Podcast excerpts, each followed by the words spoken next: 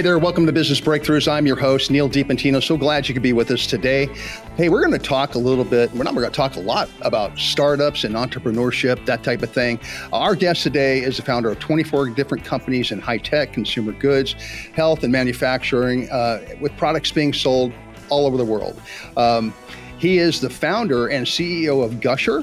Welcome to the show from Philadelphia, Pennsylvania, the city of brotherly love. My friend Chris Joyce. Chris, welcome. Thanks for having me, Neal. Absolutely. Are you kidding me?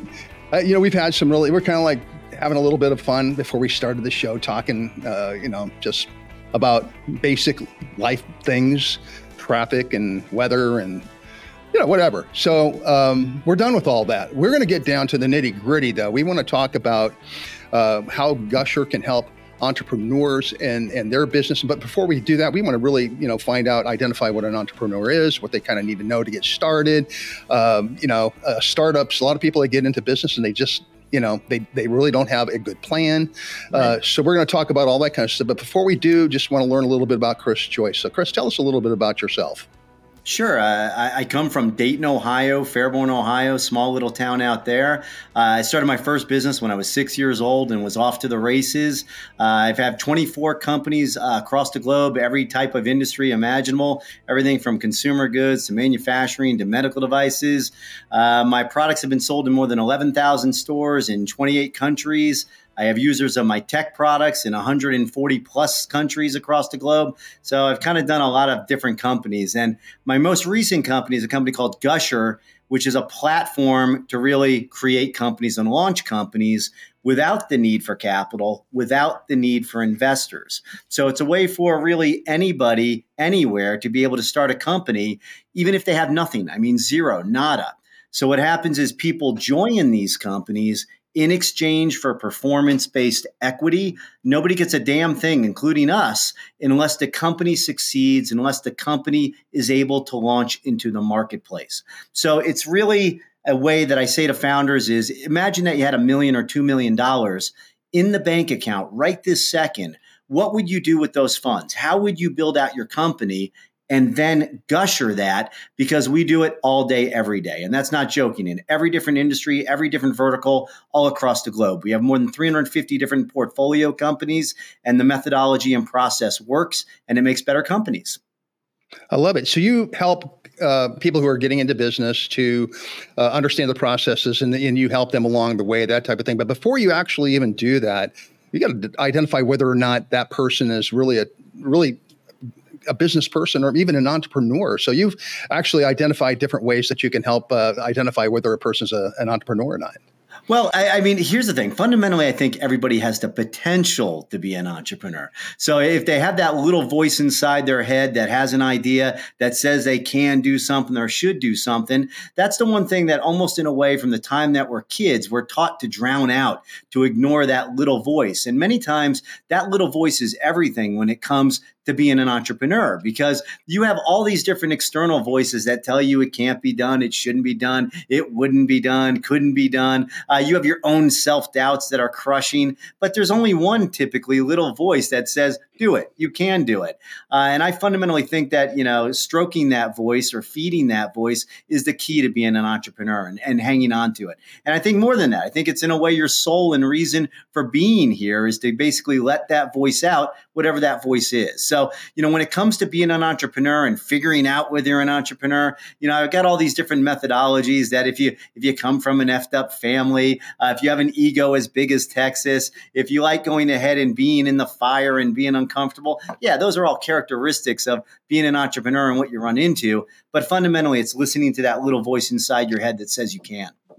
You know, we can easily go the other way. Uh, and I can give an example. When I first started my business uh, many years ago, um, my father-in-law came to me, pulled me aside. He was a great businessman. Uh, it was before he passed away, and he said, "I'm going to tell you what. You're going to have some struggles okay? And you're going to want to give up. Even worse he said your wife is going to want you to give up. She's going to want you to go out and find a job. She's going to want she likes that you know nine to five thing. She likes that that that salary. She likes knowing what's coming in all the time. And i'll be doggone if he wasn't right. It happened. And i started having self-doubts. My wife started having doubts about me. But you know we we kind of worked through it. And i didn't have a coach. But with with you you actually help people th- through that kind of situation. Is that correct Yeah, sure. I mean, we help them definitely one on one intensely because, again, we're all rowing in the same direction. We're not sitting there charging people money to get going or anything else. It's a type of thing that we all have equity positions or potential equity positions in getting those companies going. So we have a vested interest in making those companies happen. So when a founder calls you at 2 a.m. on a Saturday uh, because the wrong honey was used in their initial drink run that they were manufacturing, well, I'm the person that takes those calls and walks them through it uh, and walks them off the cliff per se. Uh, when you need somebody in, in at Las Vegas at CES to close the ex-chairman of Silicon Valley Bank to invest in your deal, well, we get on a plane and we make that type of stuff happen. So we are there holding the hands of the founders, but we don't really call it a mentorship because it's not. It's really a partnership. We're more of partners with these companies, and actually, what it becomes is more family. And I don't say that that you know lightly. They really become like family. I had multiple uh, founders at my house for Thanksgiving. I've gone to multiple founders' weddings. You know, it's the type of thing that you really get involved uh, with your quote unquote customers because they become part of you. Outside of uh, self doubt, are there other things that maybe hold like a potential entrepreneur back? Things that that actually either keep them from getting into business in the first place, or you know challenges they face in getting started. I think it's uh, one of the things is really a matter of perception. Okay. So, one of the things that we have a hard time really breaking through is that there's a big perception that you have all these people that have these ideas in their head. And if you ask them why they don't do them or why they don't go forward, they don't say typically they're afraid. They typically say, well, I don't have money. And so, not having that money is a perception, a false perception that they need to get started. So, going ahead and almost in a way programming them to understand that they don't need money.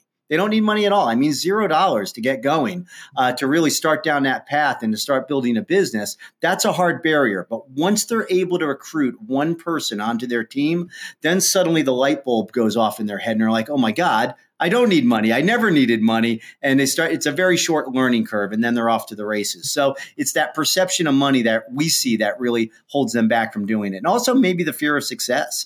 You know, mm-hmm. we see a lot of people delay, uh, even though they have a path of doing it and suddenly suddenly you know they're just wired a certain way so we can't be their psychologists i wish we could uh, but we're there every step of the way if they need it Right. I've heard of the you know fear of failure, but uh, uh, the fear of success. That's an interesting concept. How does that? What, what's that all about? How does that work? I think some people are, are kind of like married in a certain state where they have this idea, um, almost in a way they're afraid of being successful. I think they're they're more afraid of their potential of what would come after that. So even though uh, it's going to sound crazy, and I'm not you know some great big philosopher or psychologist or anything else, I think people tend to stay even in a bad situation just because it's comfortable. It's something that that they're familiar with, and so going ahead and putting their idea in their head out out there, yeah, there's the fear of criticism, whatever it may be. But what if that thing works? It suddenly changes their life. It changes their life in a big way. And I think many times that is very scary, a hard thing for a lot of people to wrap their head around. And I've seen people self destruct over that. Oh, that's interesting. Um, you know, you said in that previous statement you were talking uh, about um, you know you could get started some people can get started or i guess all people can get started without uh, any having any money Sure. Uh, to get uh, now, um, that sounds like an interesting concept to me as well. Uh, now, I can tell you that when I started my business, I had very little money, but I had a little yeah. bit of money, and I pretty much spent every bit of it to get it going. Yeah. So, what's the process there? How does that all work? Sure. There's something called the vested interest market, the VIM, V-I-M. So this is a concept that's really important to, to what are called performance-based equity deals, okay, or startups. So the VIM are the people that have the most to gain from the success or failure of your company. All right. So when you start building up a company with nothing, I mean, absolutely nothing, the first step is basically getting a team involved to help you leapfrog that company's development and actually become self sustaining, generating revenue. Well, how do you do that? Well, if I start a company and whatever it is, company A, uh, and I'm able to get some capital and whatever, I simply hire people. I hire them in a transactional way, and you know I have certain failure rates, certain success rates. But when you're hiring and bringing on and creating a team of VIM, vested in vested interest market, what happens is because these people have the most to gain, the success rates are just dramatically higher. Let me give you a quick example. So we've got a company on our platform called Happy Howl. Happy Howl is a dog food company. So Colin came to us a couple years ago and he said, "Hey, you know, I had the sick dog. I took it to the vet, and the vet said, put it on this dog food, then another dog food, another dog food. Dog wouldn't eat. Dog kept dying." this is going somewhere, right? So basically, he had to go ahead and hack together his own dog food over two, three, four months. Uh, the dog magically came to life over three, four, five months, and he said he wanted to start a dog food company. Now, Neal, I don't know what you know about dog food companies, but dog food companies are extremely capital intensive. Their companies have been in business more than 100 years. They own shelf space, they dominate it, dominate it, and they don't like competition and they don't play fairly. All right. So he came to me and said, Let's start a dog food company. I said, Sure, let's start a dog food company. So he starts this dog food company, recruits this team. This team has managed, you know, 50 million, 100 million, 200 million dollar budgets. He goes ahead, you know, profit and loss ownership, they get that. And sure enough, the team fails 6 weeks later because he didn't listen to me. He then listened to me. The second team he had all had something in common. They took off like a rocket. A year later, they're worth more than 10.5 million, 15 million. They're growing 30% month over month. Last month, they did 92% uh, growth. National distribution, kicking ass with zero dollars invested. Now, I'm going to ask you a trick question. It's so simple, an eight year old can understand. I want you to think like an eight year old, okay? The second team all had something in common. The first team did not. This is a dog food company. What did the second team all have in common? The first team did not. I'm thinking two things. One, they all had dogs. The other one, they had a vested interest. Damn right. All right. So they weren't just dog owners. They, they were dog parents. They didn't have kids. So they ate dog, breathe dog, poop dog, shit dog. They got dogs. So they understood it. There was a shorthand there. So they all ended up pulling that right up the mountain exactly the way you do it. And so they all had this vested interest, this understanding of, of how to go ahead and build this company. And that's how you want to build your company. You want to build it with vested interest investors, vested interest market. And that also goes with investors and penetrating the market, which I won't go into into because we're short on time. But the way to initially build a team is by getting other people interested in your company. If you can't, you can't get them interested, you can't get people on board with your team uh, for performance based equity, the idea shouldn't come to life. It should just die right there on the vine. But if you can get one person, then you have an 80% chance of succeeding. And that's a big deal. I, I, love what you're saying, and I totally agree with the vested interest part of it. But um, I, I, guess in back of my mind, I'm thinking like, well, you know, people still have to make a living while this is while you're building this business. So what does that look like? Well, think of it this way the people that come into these companies are typically very high performers. So they're not people just starting off in their career. They're typically people that are experts at what they do. So if you end up bringing a CMO, well, that CMO has already had a, an established business. It's something where they have excess time, excess capacity to bring on board. And the focus that they bring is laser like. You end up bringing on other people that are really in the same position. They're not sitting there struggling to make ends meet and to make this company happen. They're really, it's something that they're getting involved with because of impact, because of interest, because they like what it's about, not just to earn a paycheck, but to really get that company off the ground and for them to get another horse in the race and a possibility at big time of having something hit. And that's why they get involved with it. So you're talking about people who from a high, higher level. So it's not like me going to my neighbor who I knows how you know, he he, he built a website one time for his kids' right. school, and and so I think I'll, I'll, give him a vested interest in my business and make him a partner.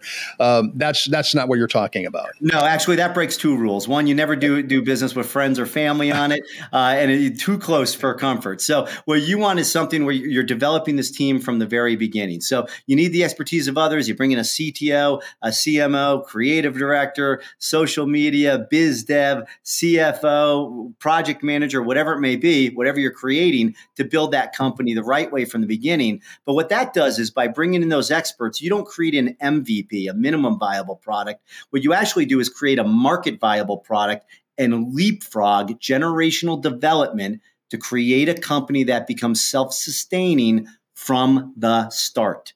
And that's really important. Okay. So I don't know anyone like that You know, I I, I, I, I know a few people here. I know a few, I know a few people there. They're all really busy. They're not really maybe interested in the same things that I'm interested in. How do I find these people? Is that something that Gusher provides? Is that what yeah, you're doing? that's doing? what we do. That, that's what our platform does. It puts them together, puts the people. It gets you applicant flow. It facilitates everything, and we walk you through the process. And it's really you can have companies that have very esoteric niches, something you think you wouldn't be able to find that VIM, the vested interest market for, and we do uh, every time. It's something that that that's really our forte is getting those people involved with your company in the right way. And that's we we have a saying: you don't need a team to go ahead and launch a company. You need the right team for you, and that's important. The right team. Right. So, have you ever come across, like, uh, I'm sure maybe you have, but uh, somebody comes to you, they have an idea that for a business, they think it's going to be the best thing since sliced bread, and only to find out it's probably like moldy bread. It's like not really a good idea. How, how do you handle that situation with people? Well, think of this. So, we're not sitting there, let's say, passing judgment on ideas, and there's a reason why. Uh, we believe in the market validation mechanism. So, what do I mean by that? The fact of the matter is, most companies, when you take a look at them in the very beginning stages, they had shitty ideas. They had crappy ideas. Almost in a way, the crappy ideas are the path to creating good product, to creating a good company, to creating something of value. You have to go through that crap or those bad iterations to create something of value. And so typically what happens is a person, a founder has this idea in their head on what they want to create, but more typically they have a problem they're looking to solve.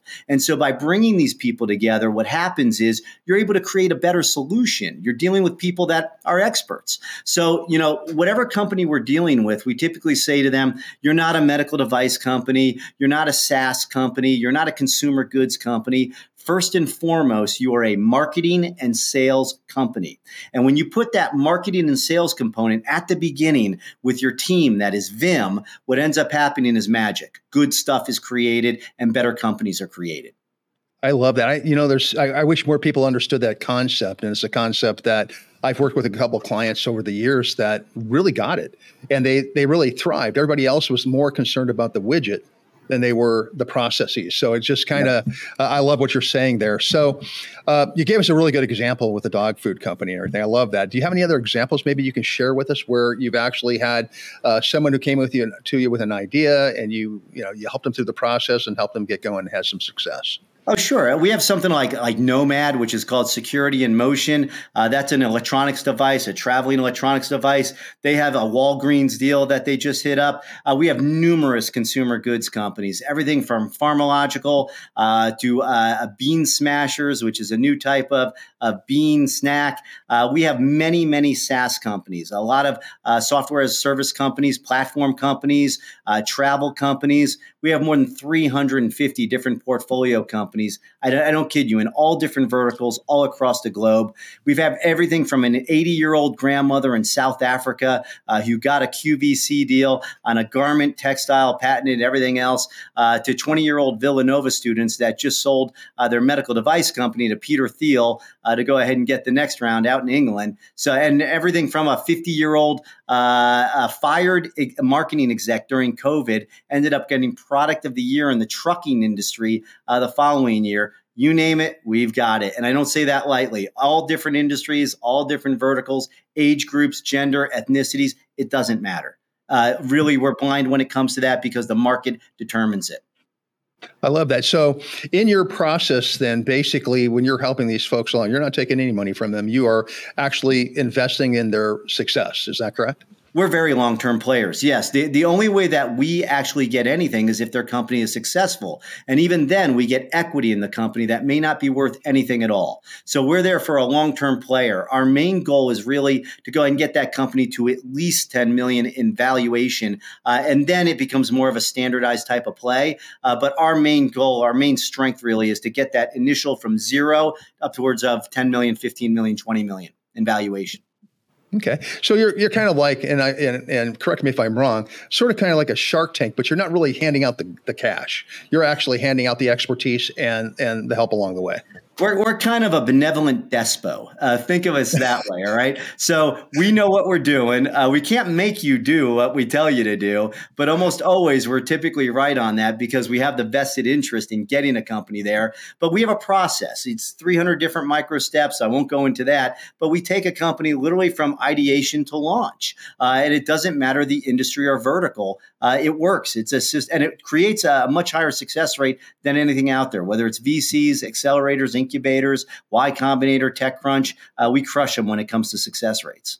I love it. Fantastic. We're coming to the end of our time together, unfortunately. Any uh, uh, thoughts that you want to leave our audience with uh, as we, we close out? I, I, think you touched on it from the very beginning, and that's you know what is the most important piece of advice you can give an entrepreneur or potential entrepreneur. Uh, and we always call the entrepreneurship journey the roller coaster of awesomeness, uh, the absolute roller coaster of awesomeness. And there's only one person that can stop that ride, and that person is yourself.